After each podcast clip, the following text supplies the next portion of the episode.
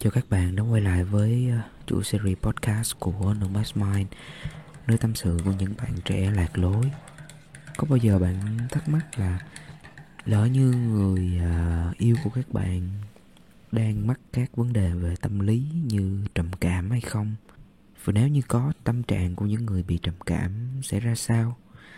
Và quan trọng hơn hết và làm thế nào để giúp đỡ cho những người bị trầm cảm? Hãy cùng tụi mình quay lại với à, số tâm sự cùng Zactus tập 2 Yêu một người trầm cảm.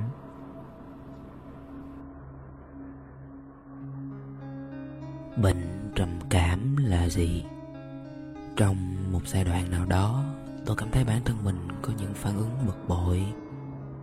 Nóng tính ở mức độ dày đặc, Phản ứng với tất cả mọi đối tượng xung quanh, Ngay cả những việc không đáng để phản ứng tôi cảm thấy mất hết tất cả cảm hứng, động lực và làm việc. Mất cả mục tiêu để phấn đấu. Thậm chí những việc tôi yêu thích từng làm rất nhiều như à, chơi game, tập võ, uống cà phê. Tôi cũng cảm thấy khó chịu. Và cảm giác này nó kéo rất dài và liên tục. Tôi cảm thấy loay hoay, rối rắm không biết làm gì để vực dậy cái lửa, cái động lực mà tôi đã từng có. Thậm chí giải quyết những vấn đề nhỏ, tôi cũng không thể giải quyết một cách sáng suốt. Và dần, tôi mất hết niềm tin. Thậm chí cảm thấy tất cả mọi quan hệ xung quanh tôi đang cho tôi một tín hiệu nguy hiểm. Tôi trở nên ngờ vực với những luồng suy nghĩ rối rắm đen tối cứ ập tới những cảm giác bất lực ấy cứ kéo dài, kéo mãi trong một thời gian rất dài. Những nỗi lo âu, bất an càng lúc càng gia tăng. Tôi bắt đầu có khuynh hướng à, rời khỏi đám đông. Sợ phải tiếp xúc với những câu hỏi thăm của người khác vì à, bộ dạng nhếch nhác của bản thân mình. Tôi trở nên ngờ vực những lời hỏi thăm. Tôi trở nên cảnh giác cao độ bởi lòng tốt vì một nỗi sợ vô hình từ mối nguy hiểm tiềm tàng từ các đối tượng xung quanh. Tôi trở nên dễ tự ái, dễ tổn thương hay à, phản ứng kịch liệt với mọi thứ và niềm tin và những điều tốt đẹp dần dần mất đi. Chỉ còn lại những ảnh tưởng về nghi ngờ về bản thân rằng mình không đáng được yêu thương. Cảm giác đó như rớt vào một cái hố rất sâu. Sâu quắm một cái hố không có đáy. Rối rắm bao trùm của những nỗi sợ hãi và tự ti. Sợ những câu nói bâng quơ, những ánh nhìn ẩn ý, những câu hỏi thăm ngờ vực. Từ đó, tôi có một chú chó đen. Và tên nó là tôi mất hoàn toàn vào niềm tin vào bất cứ thứ gì, kể cả những chuyên gia hay à, người thân. Tôi chán ghét bản thân mình. Tôi hờn trách bản thân mình vô dụng. Tôi trách bản thân là một thứ hỗn độn, không có hướng phát triển, không có mục tiêu. Và tôi đã để chú chó đen trong thế giới rối rắm, nuốt chửng tôi hoàn toàn. Làm cách nào để giúp người chúng ta yêu thương vượt qua giai đoạn trầm cảm?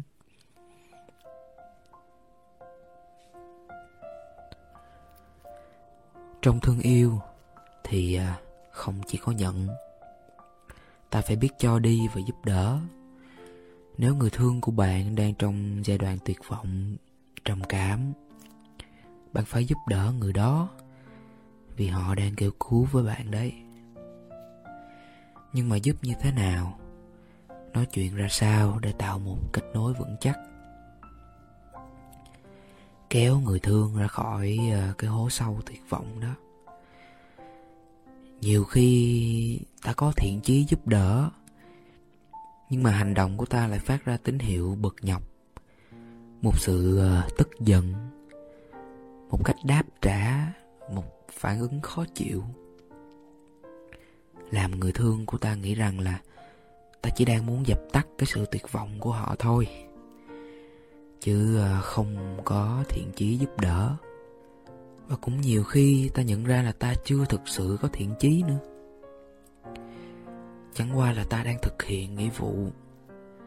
Vì họ đang kêu cứu, nên ta động lòng thôi.